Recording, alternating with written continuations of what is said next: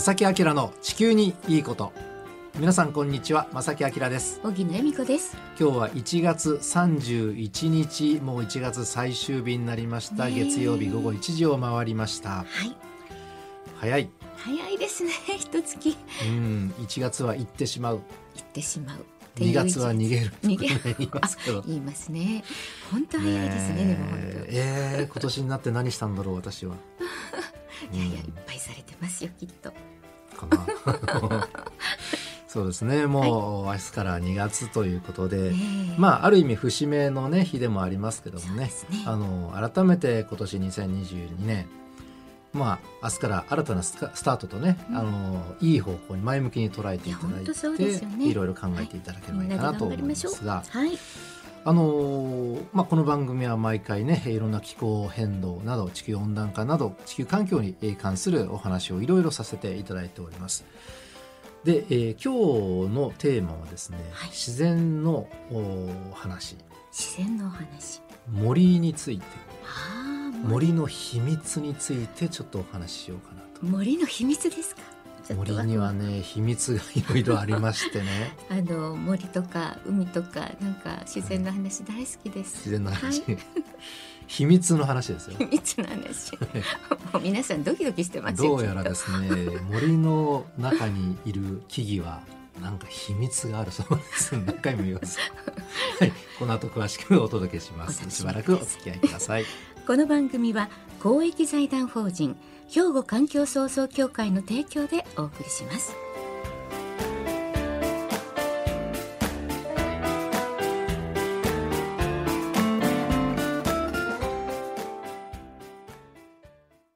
兵庫環境創造協会地球温暖化防止自然環境の保全再生子どもたちへの環境学習など皆様と共に身近な暮らしの中で地球環境を守るための取り組みを進めています。人と自然が共に生きる21世紀の豊かな環境づくりを兵庫環境創造協会。さて今日はですね森で静かに息を潜めながら成長していく木のお話でございます。昔々あるところにって話じゃないんですけどもちょっとそういう雰囲気になるんではい。あの日本にはねあの、日本の国土の66%近くがもう森林なんです、ね日本って本当恵まれてますよね、はい、ですので日本はまさにこう森の国うん。なんですね、はい。じゃあですねその木樹木は地球にいつ頃から存在しているのでしょうか、いつ頃から？まあ、その人間の歴史なんてね地球の歴史から比べたら本当に短くて、はい。その人間がね誕生する前はいろんな動物がいて、まあ、ええ。マンモスがいたりとか、うん。でさらにその前はどうあのなんでしょう哺乳類とかがいなくてとかね。あの例えばね私たちが普通にイメージする例えば高さ5メートル以上の木を考えると、はいえー地球上にそういう木が誕生したのはおよそですね3.8億年前。だから3億8,000万年前うか、うん。ん。すごい。えーデボン紀後期と言っても分かんないですね。あのデボン紀という名前がついてその後期に地球上に姿を見せていたようです、うん。ねす研究ではね。はい。うん。でちなみにね現存する木の中で最も大きいものはと言いますと、はい。カリフォルニアにメタセコイアという杉の種類の木があります。うん。メタセコイアちょっと聞いたことありますかね？はい。でこの木はですね個体の中にはこの木の個体の中には全長ですから高さはい。80メートル、すごいですね。幹の直径10メートル以上に達するものもあると。素晴らしい。これがまあ世界最大の木だというふうに言われております。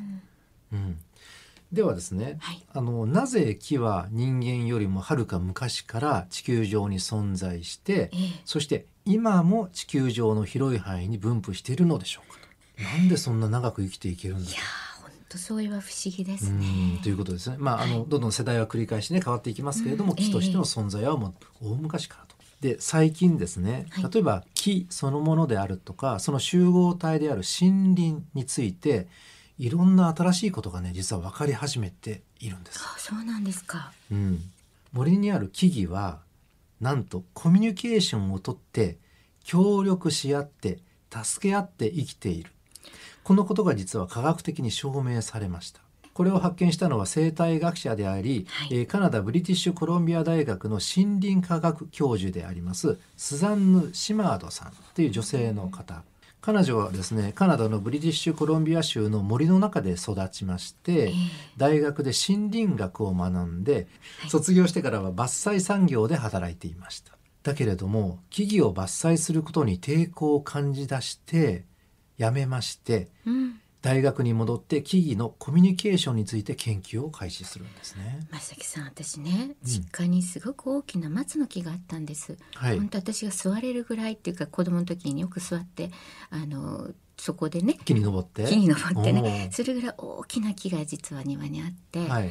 でそれがちょっとこう家をちょっとこう手放す、まあ、あのことになった時に、うん。それを切ってる様子がですね、うん。涙が出てくるようなうん。そのこの方の気持ちよくわかります。うん。はい。疑問に感じ疑問にね。ますよね。ねでその大学に戻ってからですね彼女はカナダの森で30年間にわたって研究を続けまして素晴らしい。大学で生態学を教えつつついに驚くべき森のコミュニケーションを明らかにしました。素晴らしいです、ね。彼女の研究によりますと、ええ森の下つまり土の中に実はね木々っていうのは膨大なネットワークが張り巡らされてるすごい。そんなことが分かったんですか？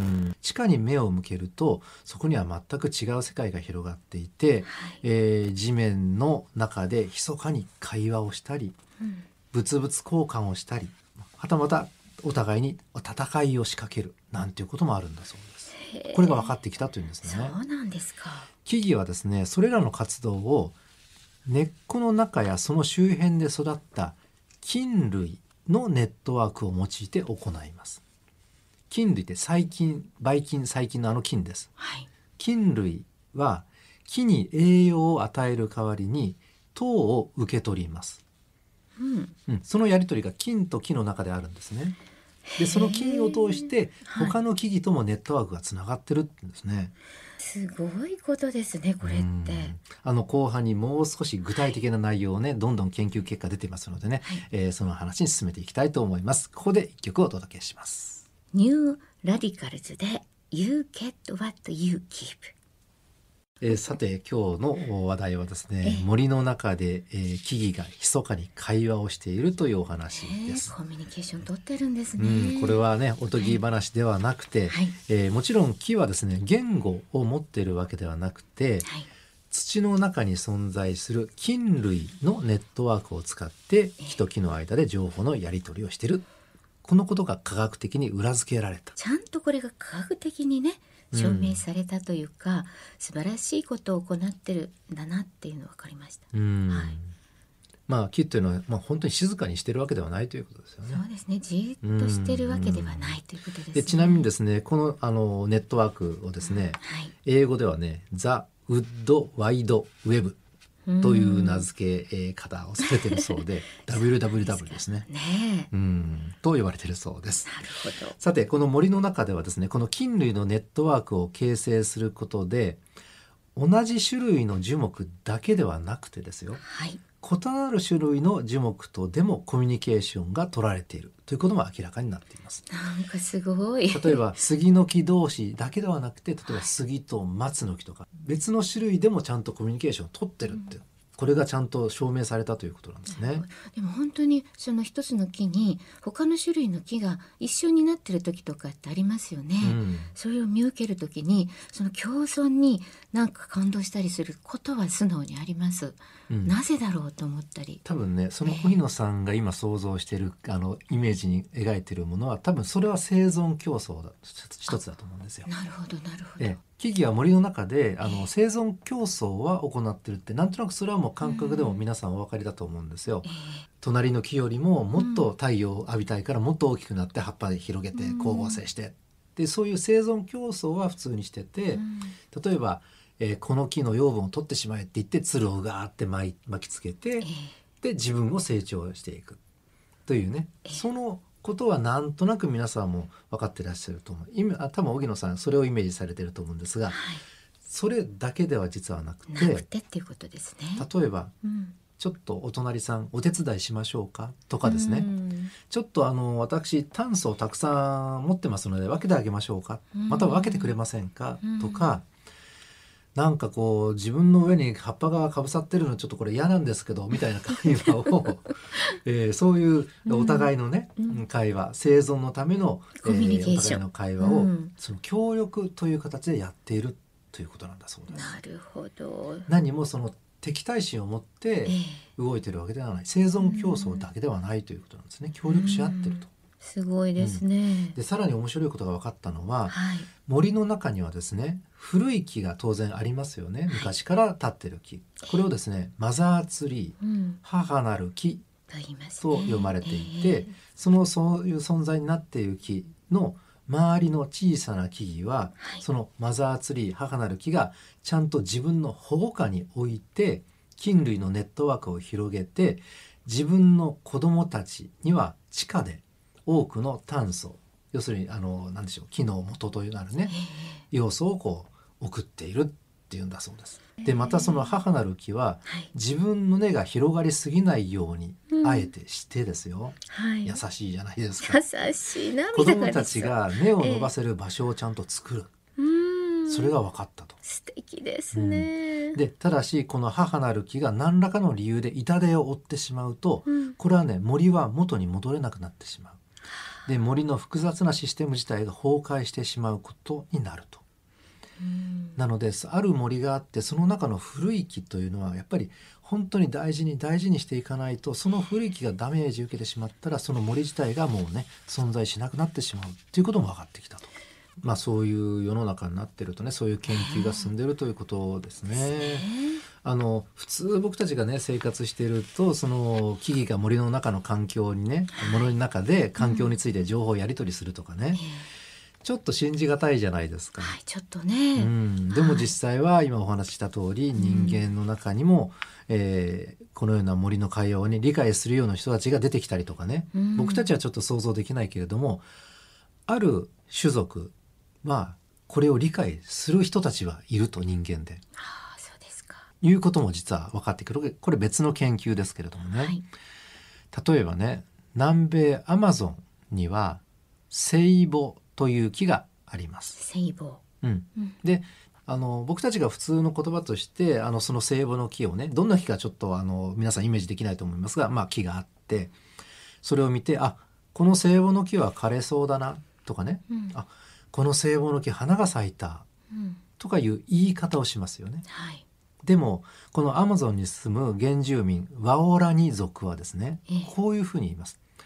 あのツタに覆われている聖母の木うん。とか黒いキノコと藻が多い聖母の木という言葉を使います。なるほど。皆さんもちょっとイメージしてください。僕たち森に歩い森を歩いてますと。でたくさん木があります。で杉の木見つけました。あこの杉の木は、えーちょっと枯れかけてるなとかね、うん。大きい杉の木だなってええ。いうじゃないですか。はい。でもこのワオラニ族はそこに、まあ、ずっと住んでるからっていうのもあると思うんですけどもあの、えー藻が多い木はとかね、うん。えーそれからちょっと茶色がかったあの杉の木はとかね。要するに固有名詞みたいなもので木々をそれぞれ分けて区別して、そういう言葉を使っているっていうんですね。うん。でさらにですよこのワオラニ族は木は切られる時に叫び声を上げる木々を痛めつけると人類に良くないことが起こるというふうに信じているんだそうですね。だからあのもともと自然の中で暮らしているこういう原住民の方々っていうのは、まあ、私たちの多くがこう否定してしまうような考えを自然に受け入れる人たちもいると。ね、生活とともにね、うんそばにあるその木々のことを理解できているというかそう感じるわけですよね。そうですよねですからその感覚がちゃんと科学的に裏付けされて、えーかなりこう木一本一本がまあある意味なんていうのかなパーソナルな存在になっているというか分かり始めたということなのかもしれないです素敵なね。ことですね。でねこれも面白い例えがありましてね、はい。まあその木々はね別の言い方をしたらそのネットワーク通じて情報交換してるってことはある意味会話をしているとえいう例えとして考えますえね。はい。でじゃあその僕たちは森の中の会話って森の木々の会話って聞くことができませんよね。なかなか聞けないですね。じゃあこれなんで聞こえないのかなと、うんまあ、言葉がないからなんですけどもそれちょっと例えとしてねちょっと聞いていただきたいんですけども、はい木っていうのはうん数百年とか数千年生きますよね。でそれに対して人間っていうのはまあ長くてもまあ100年ちょっとかな、うん今ね。長寿の方々はね。ええ。うん、なので実は木と人間って会話のスピードが違うんじゃないか。なるほど。という考え方うん。例えとしてね、なるほど。その木々の会話をあの聞こうとしたらどうしたらいいかっていうと例えばはい。今はもうないほとんどないんですがカセットテープありますよねテープありますよね。皆さんご存知でしょうか？私と正木さん聞いたことがないってことはお父さんお母さんに聞いてください。そうですねはいカセットテープってあのちょっと熱与えるとビヨーンって伸びちゃったりして、ね全然もう聞こえないんですよ。はいでも木々の会話っていうのはその伸びたカセットテープのようなものじゃないかと。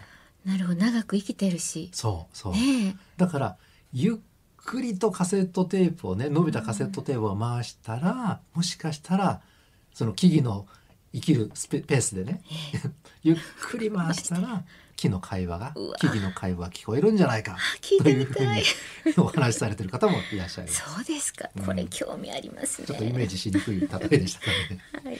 で最後にね、あのーこのシステムを突き止めたスザンヌ・シマードさんは、えー私たち一人一人が地球上の森林破壊に対して今できること4つ提案しております。はいまず1つ目実際に森に入ってみてください。うん実際知るということですねそう今の森の状態を知ることがすごく大事。はいそれから2つ目原生林を残す努力をしてください。大切ですねなぜかというと今日のお話に出てきた母なる木うんこれをしっかりと守らなければいけない。はいね、なので原生林は残さなきゃいけない。それからその原生林には遺伝子たくさんの遺伝子があります。うん次の世代につなぐためのね。はいそれから菌類ネットワークこれは木々の会話をもたらすネットワークの宝庫だから原生林は残してください。なるべく手を入れずにはい。はいそれから3つ目伐採しなければいけない時は母なる木は残しておくこと。うんそして4つ目はいえーまあ、その伐採もしてしまったところは、まあ、植林をするなど自然回復に努めること。うん。でそうすることそうすることによって、まあ、森林の多様性を維持することにつながると思うんですね。ねうん。でねあの今日こうやっていろいろ今日お届けするうことをね調べていて僕はあの率直に思ったのはねはい。あやっぱり木は会話しているんだな森の中でって思いました。うん。やっぱり大昔から今に至るまでずっとこの地球上に存在するっていうことは僕らがわからない能力が絶対あると思ってますしいや本当にそうですよね。もう僕らが理解できない方法でコミュニケーション取ってることはうん。まあ間違いないかなってずっとなんとなく思ってたのではいあやっぱりそうかっていうふうにん思いましたね。嬉しい情報ですね。なのであの大先輩なのではい。ね森の木々たちはやっぱり大事にしなければいけないというのはこれはもう当たり前ですしですね。今お話しした4つのことね、はい。えー森林を守る、えー提案この4つをしっかりと受け止めていただければというふうに思います。兵庫環境創造協会地球温暖化防止自然環境の保全再生子どもたちへの環境学習など皆様と共に身近な暮らしの中で地球環境を守るための取り組みを進めています。人と自然が共に生きる21世紀の豊かな環境づくりを兵庫環境創造協会。でさてここで一つね、えーはお知らせがありますけれども、あのー私事といいますかね、あのー今年2020年の私の取り組み新しいものをスタートさせようと考えてまして気候変動教育、まあ、環境教育のちょっと発展したものなんですが、その気候変動がどういうものかというのをあの教育の現場でお話しさせていただくという活動をスタートさせます。なるほど。特にえー子どもたち。うん。うん、小学生から中学生のお子どもたちに今地球はこうなってるんですよと、ね大切なことですね。それ何が問題か分かってますか、はい。